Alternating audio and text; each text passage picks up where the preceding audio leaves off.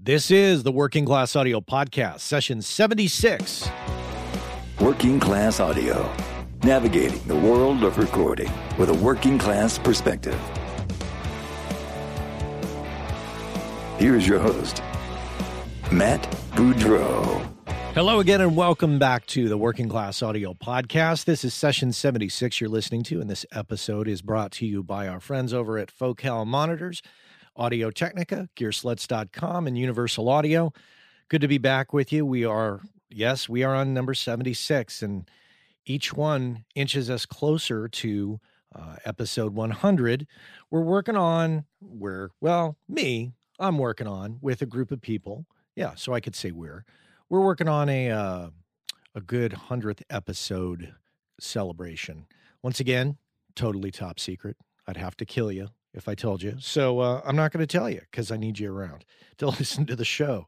So uh, yeah, that's that's going to be coming up. Um, I know it's a while. It's going to be down the road, but I'm just kind of starting to you know build the momentum and talk to you about it uh, because it may involve some plans on on the part of some of you. So you know, I want you to. I'll give you a save the date kind of a thing if it comes to that level.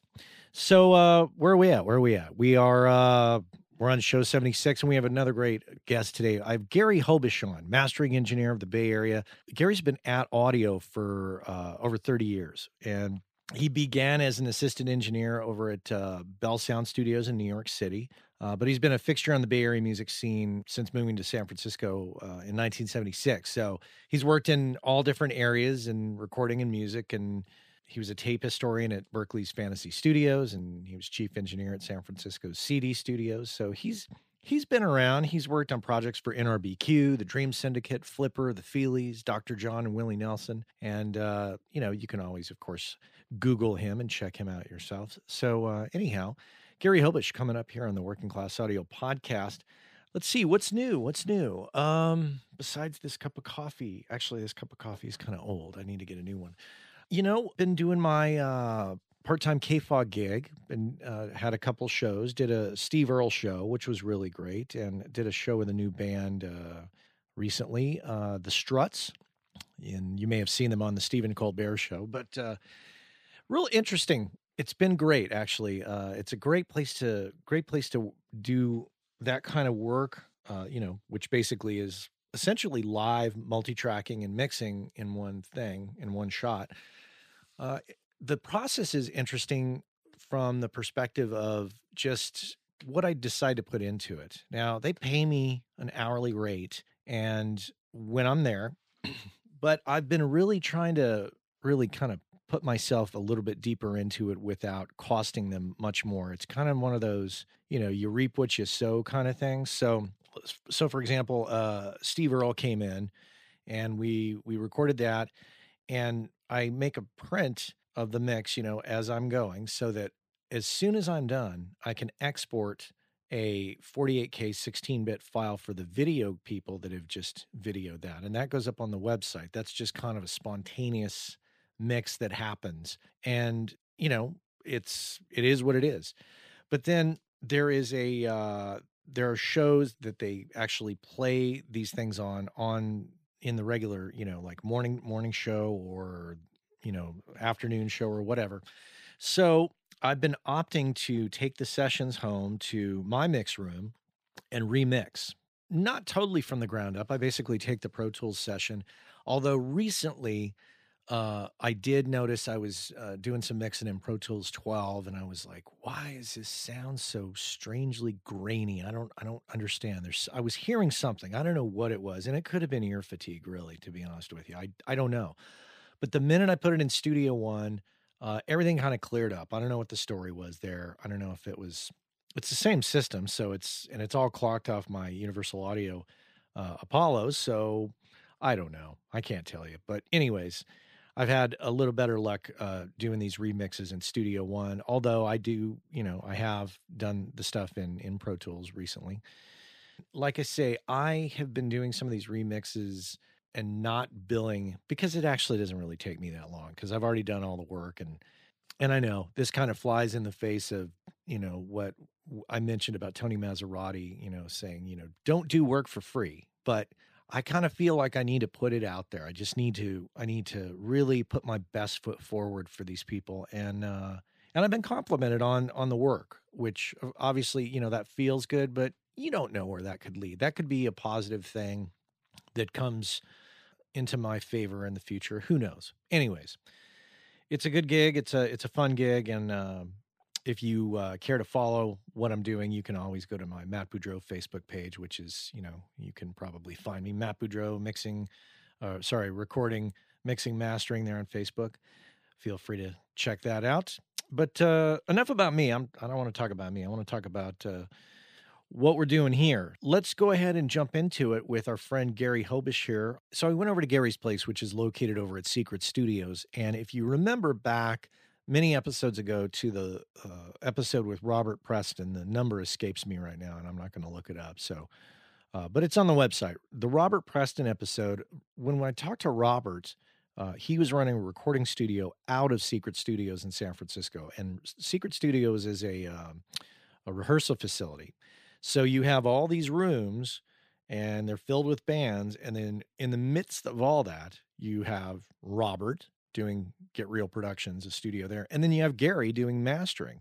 So they each have their spaces carved out, you know, like double walls and uh, spaces around them so that the bleed from the bands is minimal, if not, um, uh, or, or non existent, depending on the time of day.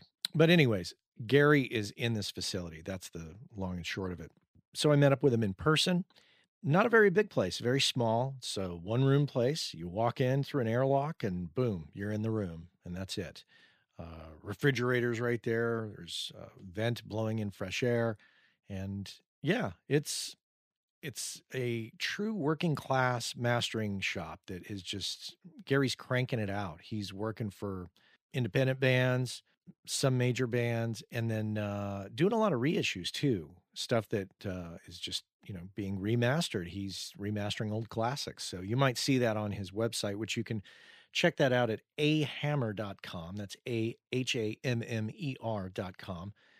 And uh, yeah, A Hammer Mastering. You can check everything out about Gary. So let's get on with it, man. Let's quit talking and drinking coffee. You could tell I've had several cups already. Gary Hobish on the Working Class Audio Podcast.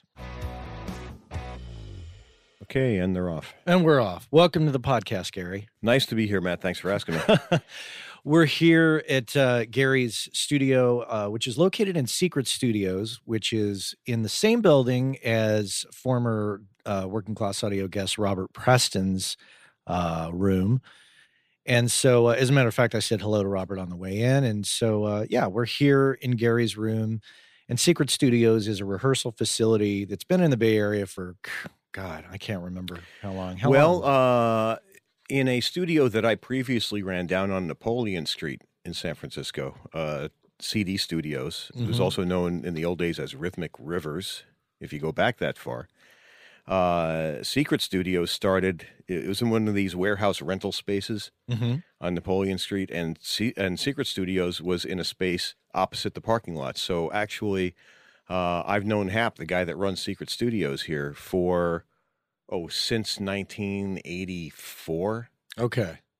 So C- Secret actually goes back in a different location, back at least to 1984. It's been in this location here off of uh, Cesar Chavez. Uh, for... Oh, uh, 1992, I think. Yeah.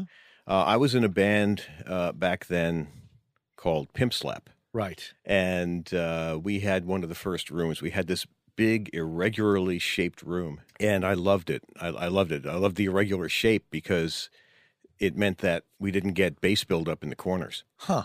I was uh, in this building when he opened it. And then in 19, no, it was 2003 when McCune Audio, who used to occupy this half of the building, the rental company, mm-hmm. moved to South City. And Secret Studios took over this half of the space, and I got a call from Hap, and he said, "I have a room that would be perfect for mastering. We'd like to have it uh, have a mastering facility in house." it happened to work out in timing with me where I had to leave my old location.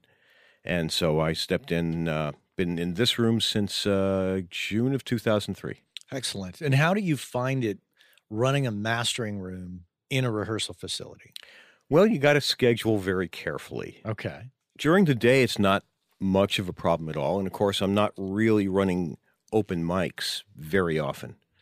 And as long as I can get used to like the little problems that you have when, uh, you know, bands are rehearsing down the hall and they're at Coliseum levels, which is, by the way, you guys listening to this, don't do that. There's absolutely no reason to do it. It's not just because of my studio being down the hall. It's it's it's it's just crazy. It's just crazy. I don't know how you guys can hear yourselves.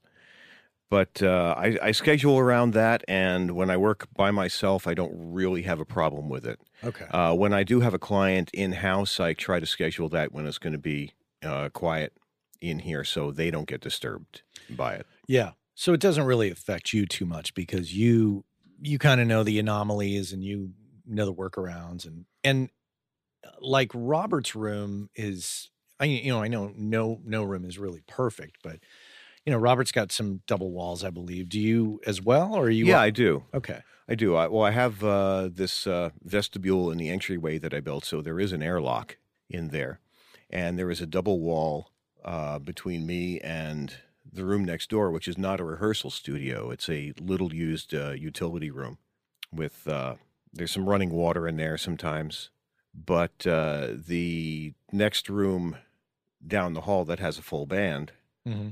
there's there's double walls on on both sides there, and uh, I'm I'm one room removed from any direct action.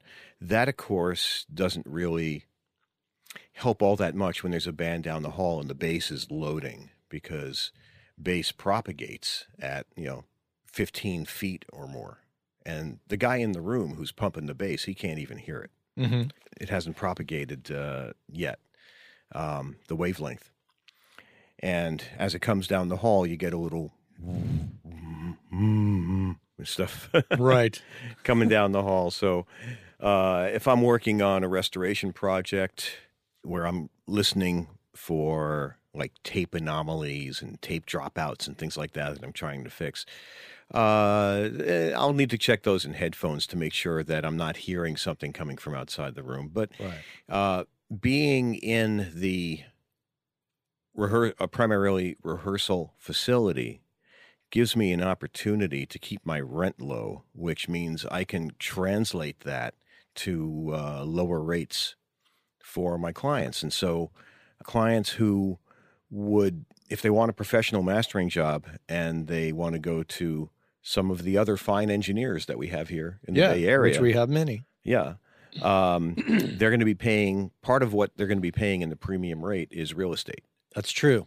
And so I'm able to keep my rates at a point where people who uh, might otherwise not be able to afford a fully professional mastering job can afford one. Interesting. When considering a mastering engineer and the price, uh, I guess that's one thing that whether you're an engineer going to a mastering engineer or you're a musician who's seeking a mastering engineer, that's not always something that we factor in, that we naturally think, well, why does this person cost this amount of money? Well, if you look at their situation, you know, maybe they have a fancy building or a, you know, a beautifully laid out place, which is great for them and nice for you when you visit, but not really effective on the pricing for the client because you're paying for that. To be fair, that's not all you're paying for. It's factored in. Yeah, it- Yeah, you yeah, know, yeah. it's it's it's it's factored in. You know, those uh, the the the fancier rooms are uh, have more. They're able to put more effort into isolation and the sound of the room, and uh, you know, maybe you know fancier uh, monitoring systems, Mm-hmm. um, and maybe they can uh, come from. Uh, uh, you know, analog formats that require more space. Often, um, especially if the room is uh, is one with a lathe that's capable of actually cutting lacquers. Oh yeah. you know, you, there's all sorts of factors that uh, that play into that, like you know, having to have complete floor isolation for the lathe. That that's That's very important. expensive, yeah, yeah. and it's more than important. It's essential. Well, so mastering engineers really vary a lot in terms of um, pricing and uh, mastering in itself as far as the perception of mastering is really uh, always fascinated me. And you know what tools people use and where they're set up in their room and i'm kind of uh i wouldn't say i'm uh, i obsess about it but i definitely pay attention to like you know uh, any snobbery that goes on or any kind of you know well well you know they don't have you know this and so they must not be good and you know and quite honestly i i know people who don't look very favorably on recording engineers who t- who dip their toes in mastering but i know mastering engineers who dip their toes in recording. I'll I'll tell you my philosophy about that, and it's going to sound like uh, some degree of self promotion here, and it's not really meant that way. But when you have somebody who is primarily a mixing engineer and wears that hat, um, and I'm talking about somebody could be a really top notch mix, uh, mixing engineer. Uh, mastering is a specialty and requires you to wear a different hat. mm-hmm. And having worn that hat, I think it's possible that a mastering engineer can go sideways into doing some mixing easier than someone who's mixed and not been a professional mastering engineer to move into mastering.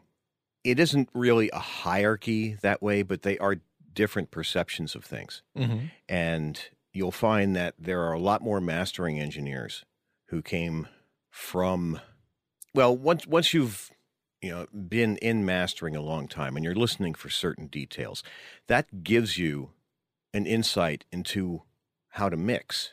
Mm-hmm.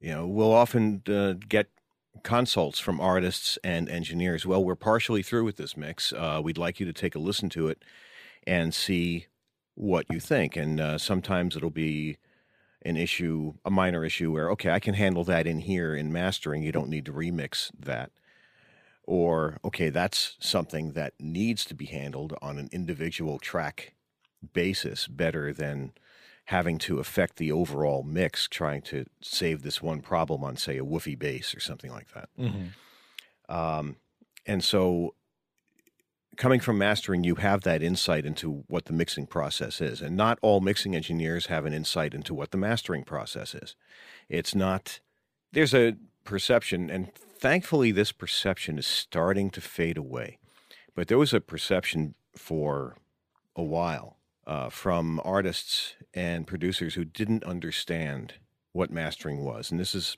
especially in the digital era of course but that uh, mastering was basically just making sure all the songs were at the same level or making everything louder than everything else.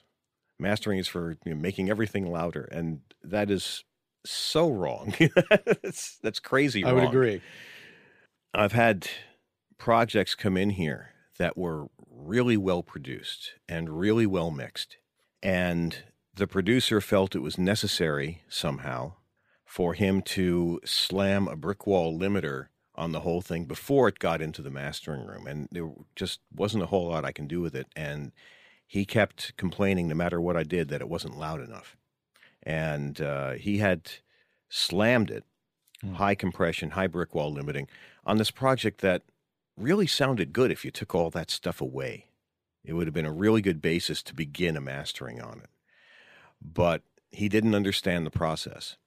He was a terrific mixer and a good producer, but he didn't understand what mastering was for. And so he stepped all over his own good mixes. Mm. And thankfully, like I say, that perception of everything having to be louder than God is starting to go away. Because in the world of digital, we have so much headroom and we don't have a noise floor to fight. Well, exactly. That's well, that's the irony of the whole thing, isn't it? Uh, is that we come up with this new recording system from analog. We had uh, vinyl in let's uh, let's let's have a reference point of like 1985, 86 Okay. when when digital really started to take hold. And vinyl records at their best have a usable dynamic range of 55 or 60 dB before you start getting into the noise floor of the vinyl itself. And I'm using for a reference something like, say, let's say King Crimson's Larks' Tongues in Aspic Okay. which is extremely wide dynamic range. And the only vinyl copy I've ever heard that you could really hear the nuances of what was going on in the really low volume sections that opened the record were these beautiful Japanese pressings that we got. All the other pressings, even if they were good, they just weren't good enough for this music. So we invented this digital system that gives us a bottomless noise floor and the ability to get all that wide dynamic range in there. And especially for classical music and jazz and stuff that really has some nuance. hmm And you can argue that the digital system at that time wasn't perfect, and, and it wasn't. But let's put that argument aside because it's pretty darn good now. Oh yeah. Yeah. And the irony is that technology also gave us the possibility of using compression and limiting techniques that we hadn't had before. And to give an understanding of what we'll call the loudness wars, hmm uh, basically, you have a dynamic range in music. A rock record, a, a good rock band, oh, maybe it's 15, 20 dB of dynamic range, you know, not a, a whole ton, but that's like going from, say, an acoustic strummed guitar to a full band with drums and bass and keyboards and all the other production stuff at its loudest point. And what we perceive as volume is really an average. It's not a, it's not measured by peaks. It's measured by average. And when we brick wall limit something, we're taking that average level and we're bringing it closer to the maximum allowable peak, which on the one hand makes everything perceived to be louder, but it lessens the dynamic range so the music loses its ability to breathe. And it over the long haul, it tends to push a listener away from his speakers or from the performance instead of inviting them in and being part of it. it. It puts up a wall between you and the music that you're listening to because everything is at the same volume all the time. Right. Every instrument is at the same volume all the time. That that's just not natural. It doesn't happen that way. and so digital gave us the ability to do that while at the same time giving us the ability to have the wide dynamic range. Right. You could say that we, many people have this ability, this great dynamic range uh, to utilize, but we don't.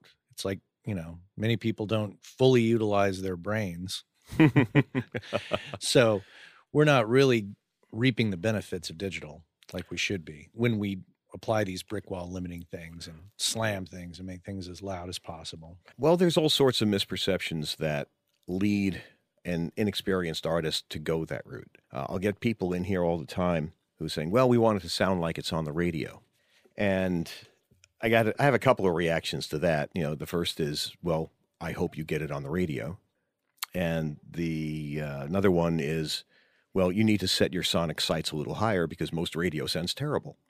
There's a station here, a local classic rock station. Okay. And they, like many other radio stations, take whatever you give them and whatever they get from the record company and whatever CD they're playing, and they do their own sonic crushing to it. And it gives them, if they know what they're doing, uh, if they can be creative with it, it gives the station a sort of certain sonic character that can be recognized and branded. Even Oh, yeah. but very often uh, they will have the compression operating in the exact opposite of what I would consider a musical way of using compression. Uh, for instance, uh, see, normally um, I like to have some subtlety in the compression that I use in mastering, unless the material calls for otherwise. But if it's a well recorded material, I like to preserve the character of the intent of the performance and the mix Mhm. as much as I can while bringing it into uh, a good level for the marketplace, say. But uh, uh, I'll generally have something with a longer attack time and a shorter release time.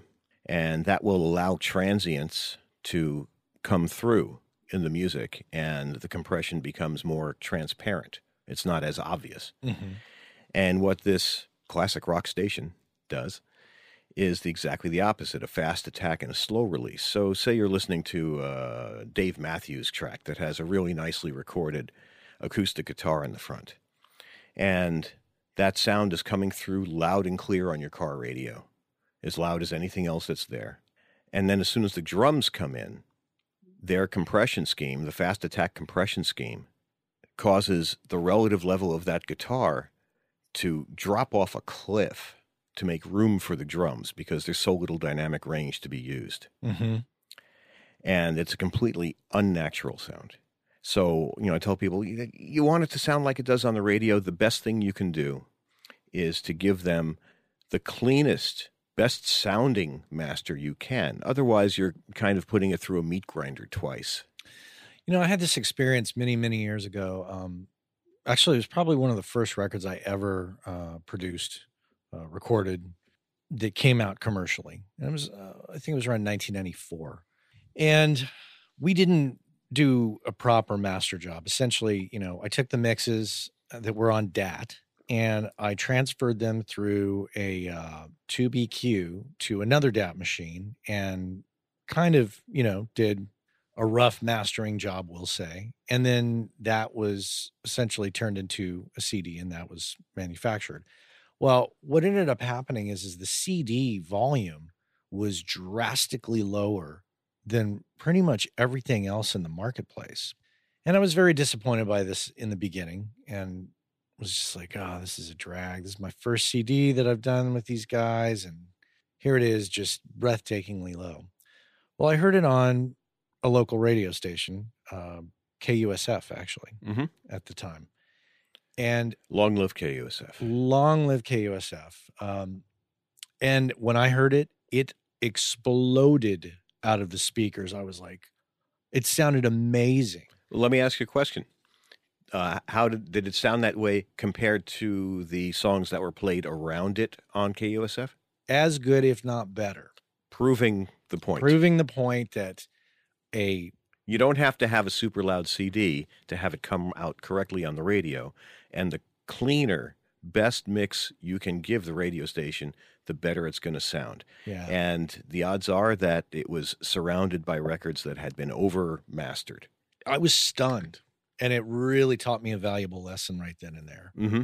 long long ago so that's that's interesting this this our discussion of dynamic range and all that and it's you know there's so many factors and so many people involved sometimes in the production of a record and one person's insecurity about oh it's not as good as this record i've been latched onto for you know the last five to ten years we have to make it louder we have to compromise you know this and that sometimes I, I never I don't always think the agenda is for people wanting to I never think somebody purposely wants to sabotage their own record, but they want it to sound as good in their ear Mm-hmm. to something they've been listening to where, you know, whether it's agreed upon or not, that that is know, Yeah, the that that sort of that sort of begs the question uh, as to whether their reference actually sounds good. right.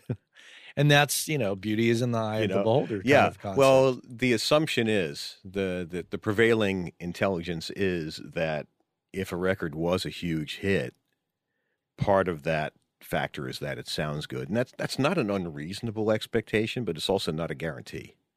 Yeah. There's a lot of great sounding records that don't turn out to be hits, that aren't successful. And then there's a lot of shitty sounding records that are huge. Yeah, uh, you know, it always sort of amazed me um, when I was in college radio and uh, the Raspberries were were big and power pop was really starting to come up, and I love that stuff. And uh, uh, Go All the Way was you know like a big hit, and when I heard the vinyl on that, and of course there was only vinyl because this was 1973. Um, it was really highly compressed and sort of distorted, pretty much exactly what you heard over AM radio. And, you know, it's a great record, but it's not a great sounding record. It just has a ton of energy. And I think, in terms of, uh, at least in power pop, the kind of energy and performance, not, not just in power pop, I shouldn't limit it, any sort of record, the energy and performance and character and personality of the musicians making the record, if that comes through, everything else is secondary. If you got a good song and a great performance, Mm-hmm. everything else is secondary. So if you're using uh, a reference like, say, Dark Side of the Moon, and you're saying, well, gee, my record doesn't sound just like Dark Side of the Moon.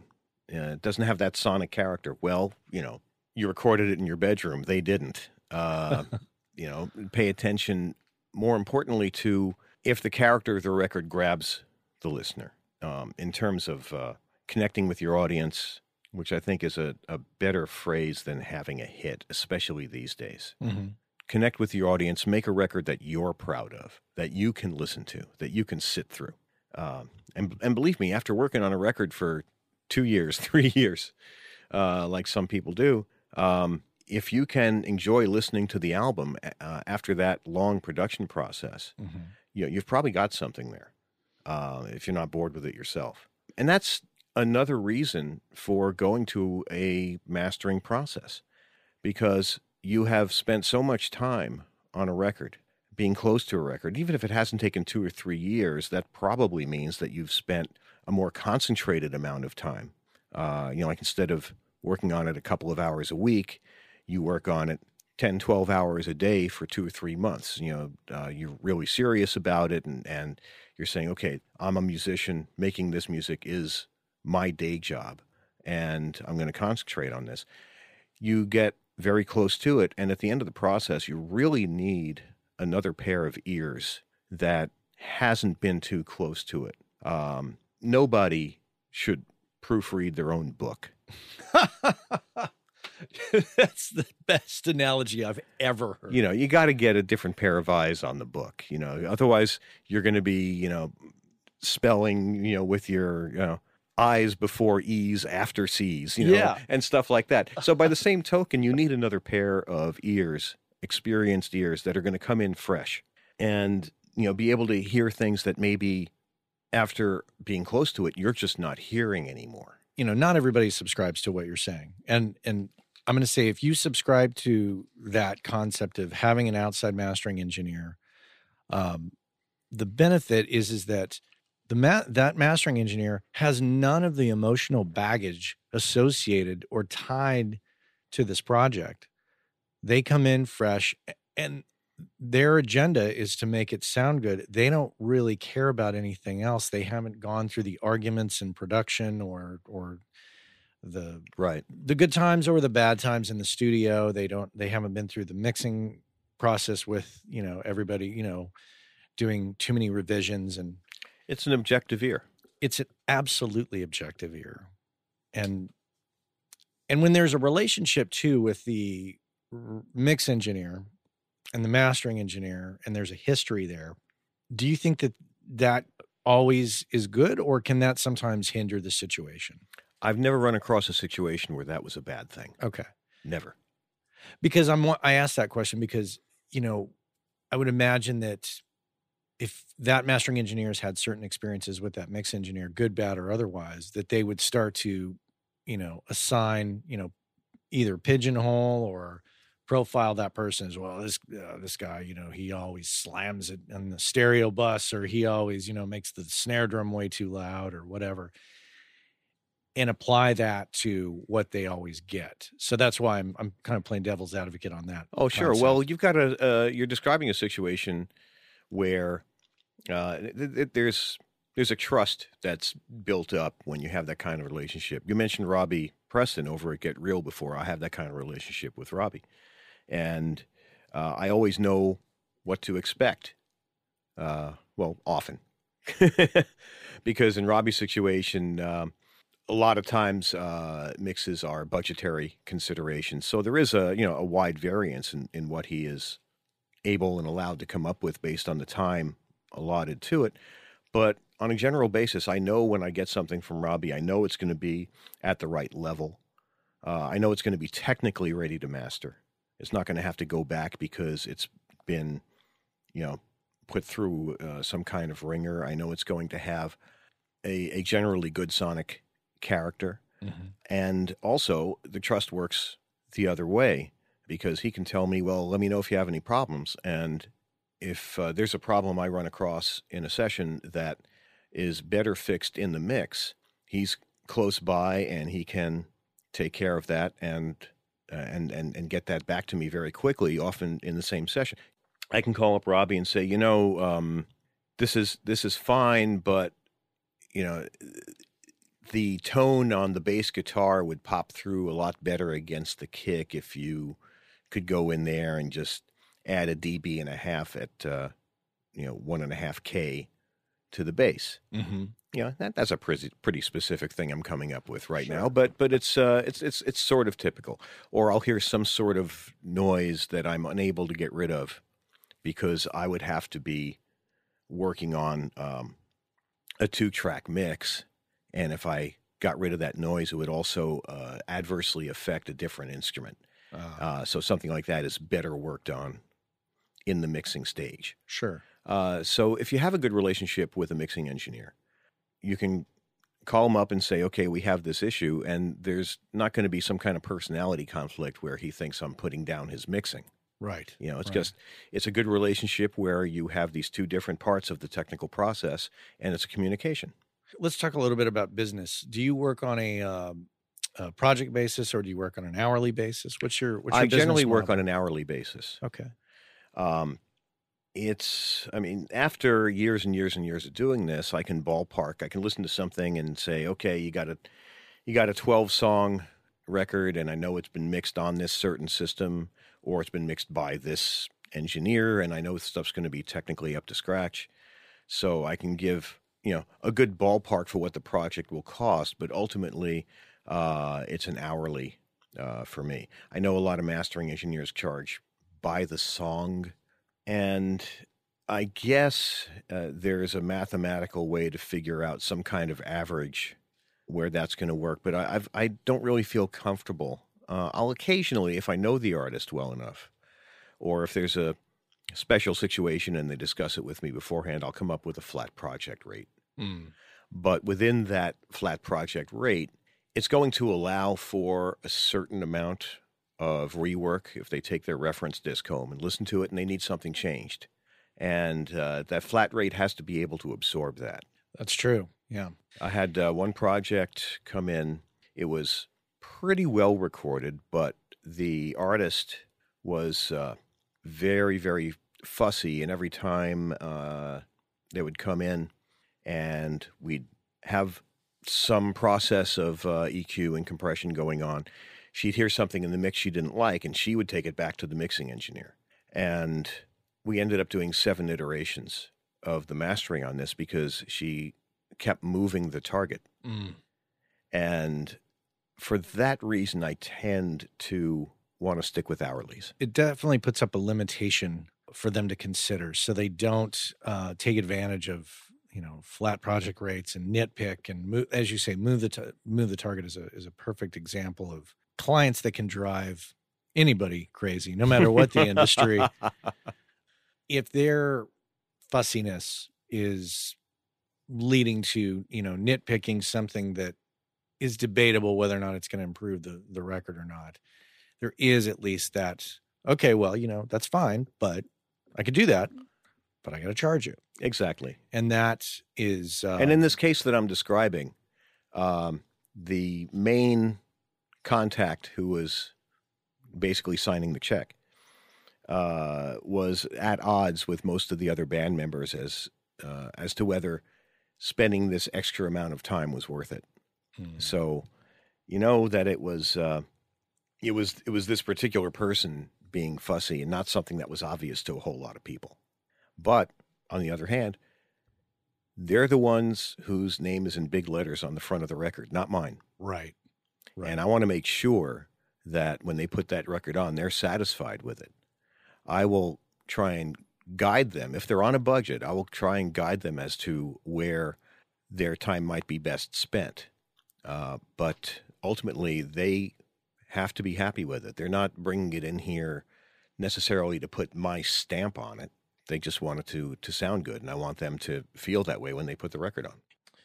All right. I hope you're enjoying the interview here with Mr. Gary Hobish here on the Working Class Audio Podcast. It's that time again. I want to do a sponsor break with our friends from Audio Technica, but I'm going to highlight a product that is not exactly working class, and it's just so crazy that I wanted to tell you about it.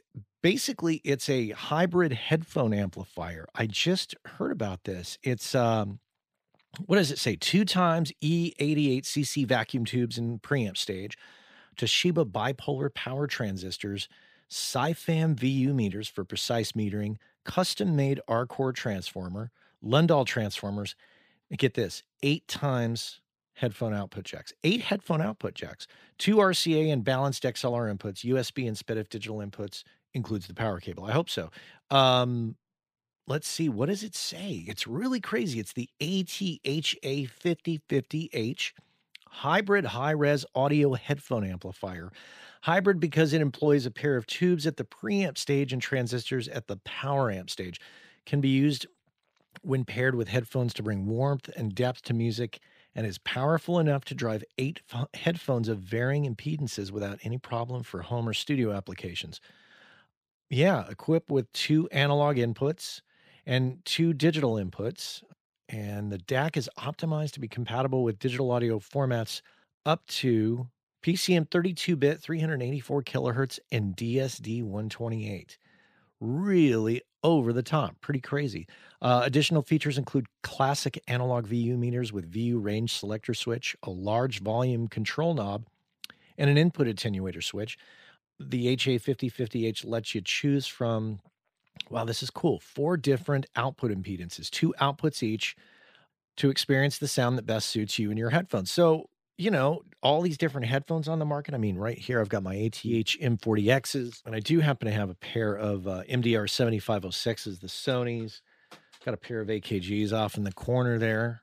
Yeah, pretty crazy. So, like I say, not exactly a working class audio level product, but if you're looking for a super duper high end headphone box, you might consider this. This is pretty over the top, I gotta say. I'm just so blown away by it. I saw a, a picture of it and it really caught my attention. Then I started to read about it and was like, oh man.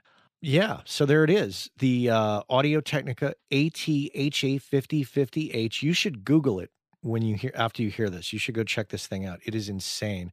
On the gear lust factor, I think that many of you will look at it and go, "Oh, I got to have that." It's it's pretty fancy looking. So there it is. Yeah. Just uh, kind of off the beaten path. I know this is not the typical product that I, I highlight from Audio Technica, but it is just so insane. I had to mention it. So there it is. Google it and uh, check it out for yourself. The ATHA5050H from our friends over at Audio Technica. Let's jump back into it. Let's uh, let's talk to our buddy Gary Hobish again here on the Working Class Audio Podcast. Your process in terms of uh, are you primarily mastering well, well, i'll just you know make it black and white are you are you doing an in in the box kind of thing or is there a hybrid kind of a thing going on or? uh it's a hybrid most of the time um i'm primarily in the box but i have a few pieces of outboard gear that i like on certain things certain compressors and eqs and so i'll go through uh you know you notice my metric halo box which uh, has beautiful top-notch converters in them uh, and I'll be able to go through a couple of uh, specialty pieces of gear when I need to. But I have no problem with doing it in the box if I'm getting the sound that I want. Do you ever have any clients, whether engineers or, or, or musicians, come at you and judge you based on equipment used versus the actual outcome of the project? Does, anybody ever like try to qualify? Well, what what are you using? Well, of course, when someone calls me up out of the uh, blue, they cold call me and they're talking to a bunch of different mastering engineers. Mm-hmm. Uh, they will ask those kinds of questions, and they're legitimate questions. Mm-hmm. And when someone uh, asks if I don't have a particular piece of gear and another mastering engineer does have this particular piece of gear, that you know I'm going to get the sound that I'm going to get. And I spent many many years in pure analog. Uh, I was uh, mastering records at Fantasy uh, from the early '80s on. You know, cutting cutting vinyl, and at the early stages uh, of of digital when we first started producing CDs over at Fantasy, and I have a lot of experience knowing what that sound and what that tone is. Hmm. And if they feel that they can only get it by going somewhere where they have this specific kind of gear or they want an all analog tape path and they feel that that's going to give them a better record and they're going to feel better at the end of the day because they did that and as an aside that's i think mostly a purely personal feeling but like i say they need to be happy with their record they can certainly go to a mastering facility that has all that but that gets into that's the other part of getting into a facility that costs a lot more money. You're going to pay for that privilege. Do you think that there's within the mastering world a bias or perception that mastering engineers who don't have an army of of analog gear to go through um, is there a perception that those those mastering engineers are not as good this is kind of going back to the whole mastering snobbery within the mastering community at large you know not just in the bay area Sometimes it's a little hard to fight that perception. But once someone hears a demo from both places, they're going to hear whether there's a difference or not. And I would have to say that nine times out of 10 or more, if there is a difference, it's not because of the equipment, it's because of the engineer. Yeah. And it's not even necessarily that one engineer is better than another but you know every just just like with mixing engineers you're never going to have two mixing engineers mix the same song and have it sound the same. Even if they both do it in the box it's not going to sound the same. whether it's in the box or analog Yeah. uh, it- well heck the same engineer is not going to mix the, a record so it sounds the same twice. Right. You know if you if you mix a if you mix a song on say six months apart mm-hmm. and you're not relying on total recall uh, for your mix. If you're saying, okay, I want that mix I did six months ago, it's okay, but I think it can be improved. you know, you're going to come back and it's going to sound completely different no matter what you do, and you're the same engineer. yeah So it really it comes down to the ears of the engineer at the end of the day. I think. with regards to your uh, your rate what it if i may ask what do you charge per hour for 2016 you know at this time current current time if if some assuming somebody's listening to this in you know 2018 Oh, sure, sure. Uh, my hourly rate is eighty five dollars an hour. Mhm. uh, and it's been that way for at least four years. how is business for you in general would you say Pretty good. and how's it been over the last let's say since you know the last eight years you know since the economy you know in the us you know took a tumble and Well, uh, it goes through ups and downs, of course. yeah Fortunately, I have some uh, catalog clients, labels ah that I do uh, regular work for on both new and uh, a lot of these labels are reissue specialists. And so I get a lot of work in here that is remastering of uh, you know older albums, some sometimes classic, sometimes really obscure. Uh, that has been uh, you know new stuff that's being done by independents or uh, reissues that are uh, being licensed from uh, major label catalogs. And so that tends to smooth out the ups and downs in the local independent musician putting out their own record market. like Rob Preston, his business of, of you know his studio really benefits from being located in a rehearsal facility, Mm-hmm. and I assume it's the same for you. Yeah, yeah. Uh, a lot of my clients, uh, a lot of my local clients, come directly from in with, within this building. We have a nice little cottage industry going here. Like I mentioned, uh, I get a lot of stuff from Robbie, and uh, uh, Mark Pistol also has a, a nice studio here. Uh, there's a, there's a couple of nice places, you know, within this facility, and uh, I have the ability to. Uh, you know, every time someone walks by my door to their studio, they see an advertisement for a mastering room. So uh, it, it's definitely been of benefit Uh-huh. to be in this facility. That that's one of the other positives about being located in the rehearsal facility. Um, it's uh, you know there are a lot of mastering rooms that are located in upper level recording studio environments. You know, like Fantasy or Hyde Street Sure. or uh, Studio D. I don't have that, but I have a lot of DIY recording local foot traffic. I would say that's almost better in some respects, just to be where the action is, you know, where the musicians are. Yeah, and I have a good relationship with uh, a lot of the musicians in the building. That you know, if they haven't translated into uh, mastering work already, you know, the potential is there with every single one of them. What's been your long term survival strategy from everything from how to handle the, your money, how to handle your business, Uh, What's your over? Is there like an overarching philosophy that you've kind of utilized and tweaked over the years, or has it been all kind of ad hoc? Uh, I'd have to, if I was being honest, I'd have to say it leans toward the ad hoc Okay, side of things. fair enough. Uh, yeah, it's uh, well, let's see. Let me take uh, one example.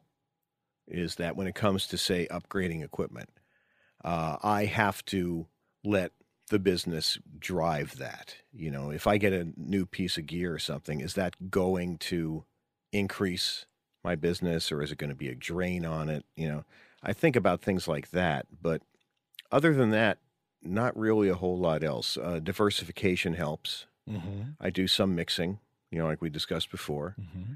Uh, and that is, you know, like I say, a different hat. It's sort of a different business model as well because they tend to be longer term projects. A, a mastering job will generally take, you know, a day for an album, one day or, or less for an album. If you're mixing somebody, it can take, you know, days, weeks. And so when there is uh, that available to me, and I do have uh, a number of clients who do keep coming back to me for mixing Mm-hmm. uh, on a regular basis because they like what I've done for them before, and that is just that's just another thing that smooths out the ups and downs of the economy when you can get some uh, some longer term projects in.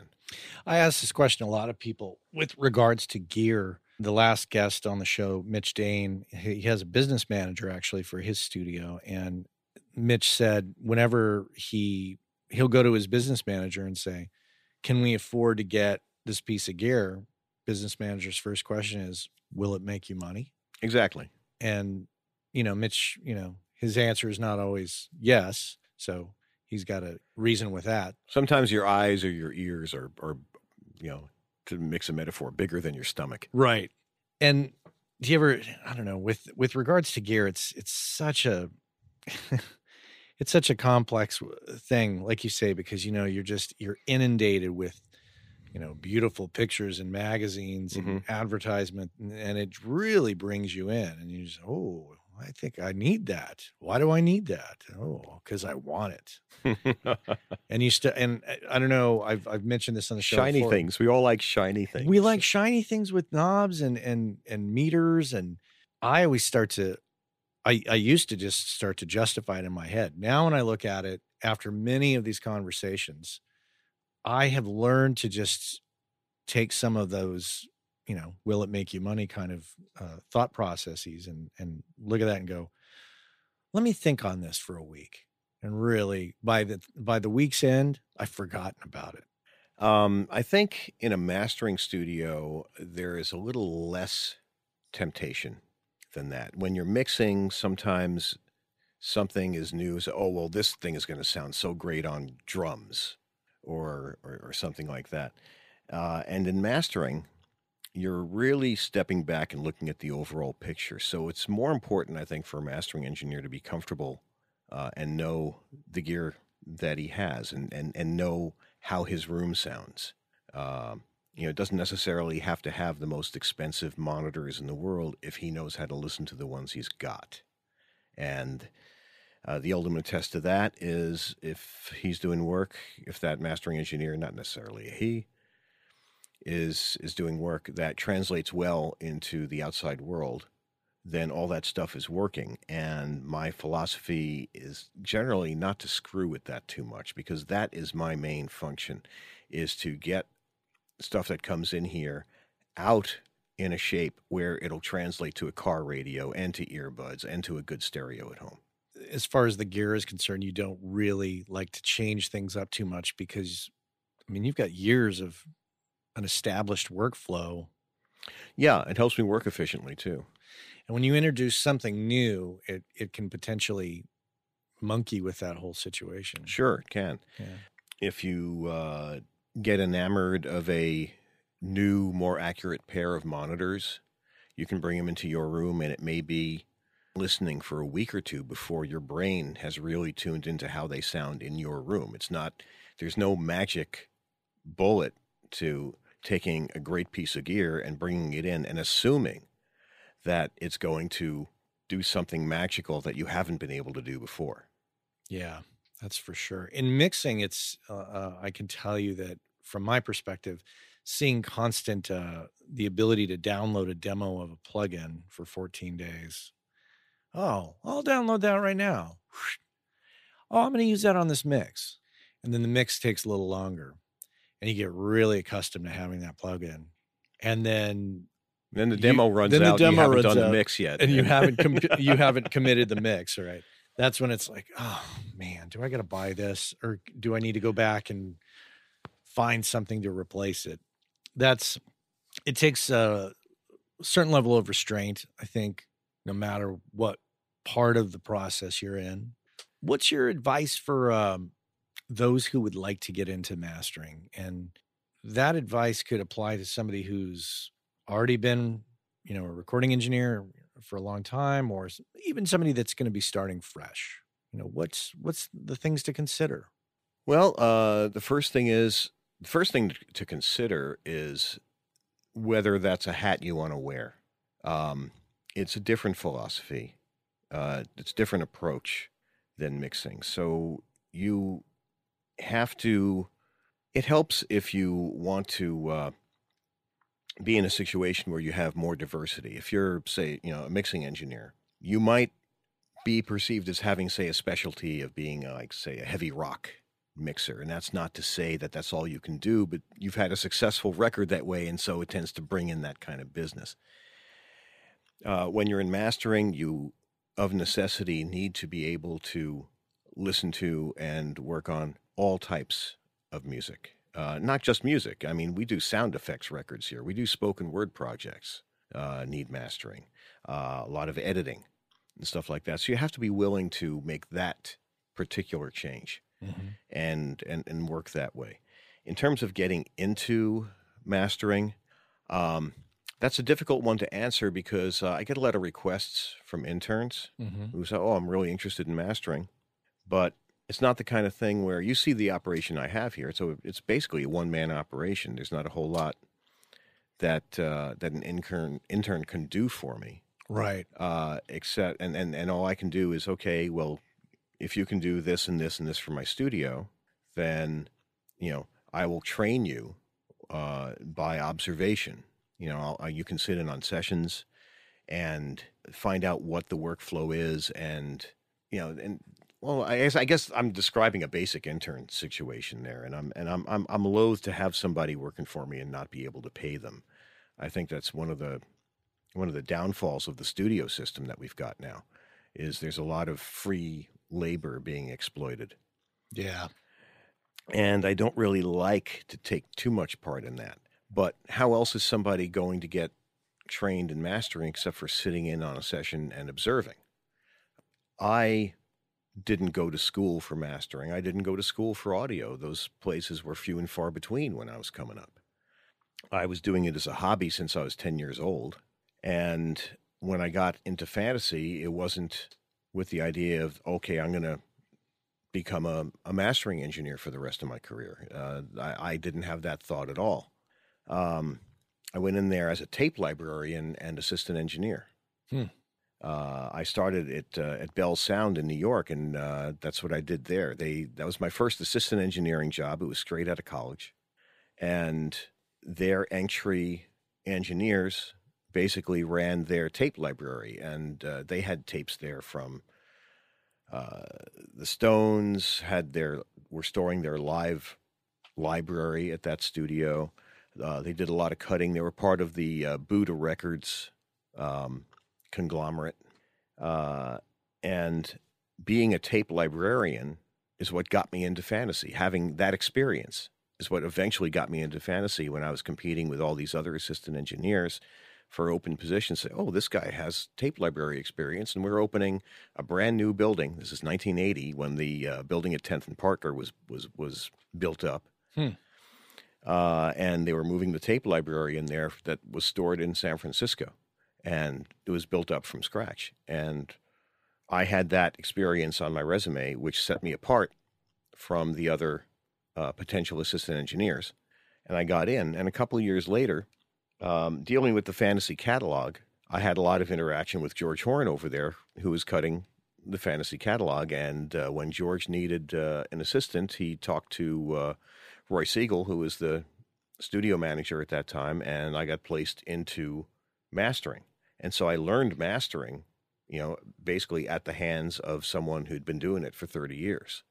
Um, he's still there, isn't he? And he is still there. God bless George. He's still there. Wow. and he's still doing great. He's a lifer. He absolutely. absolutely. Interesting. Um, I like to ask this sometimes. Uh, what's working for you in this business? What what's what's making it work? Business, philosophy, anything? Anything in particular? Well, I would just say that I'm really lucky to have been able to carve out a niche for myself in music. Uh, I, I started this as started down this road as a musician. I approach my engineering work as a musician, and I get to uh, listen to a lot of people's great creativity, even if they're not super well recorded. There's always something in a project that I hear that catches my ear, and oh, wow, this is really interesting. And every day I hear something new. And every session I do, mm-hmm. there's something new to learn. And I love that. You know, some people, when they listen to music, and I know that you're listening to music, is it's part of part of your business, obviously. But you know, when we listen to music, I think a lot of people uh, get stuck in certain at a certain point that you know they always go back to the same records. You know, mm-hmm. and, uh, you know maybe it's the records they listened to in high school or college or, or middle school, junior high, whatever, and they they stop growing. Um, and occasionally they'll buy, you know, a hit that comes out. I, I you know, I, I I think for myself, you know, I kind of think of my um, one of my uh, one of my brothers, my oldest brother. Uh, he tends to like listen to the same stuff. He's not a very adventurous listener. Beauty and mastering from your perspective uh, or my perspective of you is that you get to have your ear to the ground. You get to hear what's coming out constantly. Oh yeah. And get paid for it. Well you asked what drives me. You just answered that question. Um, I'm, uh, I'm i'm really lucky to uh, be able to you know, do something I love and to be able to make a living off it. Uh, not everybody has that, uh, and I'm you know I'm grateful for it, and, I, and you know I, I thank the uh, powers that be every day that I'm able to you know I'm that's I'm not rich, you know if I did I'd have that business manager, uh, but uh, I'm able to uh, you know make enough to keep doing it, and, and I look forward to coming into work every day. That's I think that's a good note to end on. that's great. This has been fun. Thanks. Thank you. All right. Gary Hobish on the Working Class Audio Podcast. There it is, another interview down with Mr. Gary Hobish from A Hammer Mastering here on the Working Class Audio Podcast. Well, it's that time, my friends. We are out of time, so I'm going to just wrap it up right now. Want to, of course, thank everybody involved Cliff Truesdale on the music, Chuck Smith on the voiceover, and Cole Williams on the social media. And I also want to thank our sponsors, Gearslutz.com, Audio Technica, Focal Monitors, and Universal Audio. And I want to thank you guys. I appreciate your listening. Take care.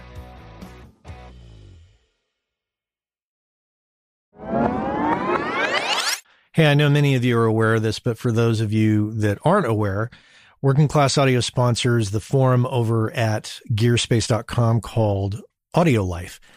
And quite simply put, it's a place where audio professionals can go to talk with other audio professionals about things other than audio gear, including life hacks, work life balance, health and hearing loss. You know, if you want to talk with other audio professionals who can identify with what your lifestyle is like and how it relates to things going on in the world outside of audio, this is a great place to go and check out. So head on over to gearspace.com, check out Audio Life many of the same topics that we discuss here on the show on gearspace.com. So check that out.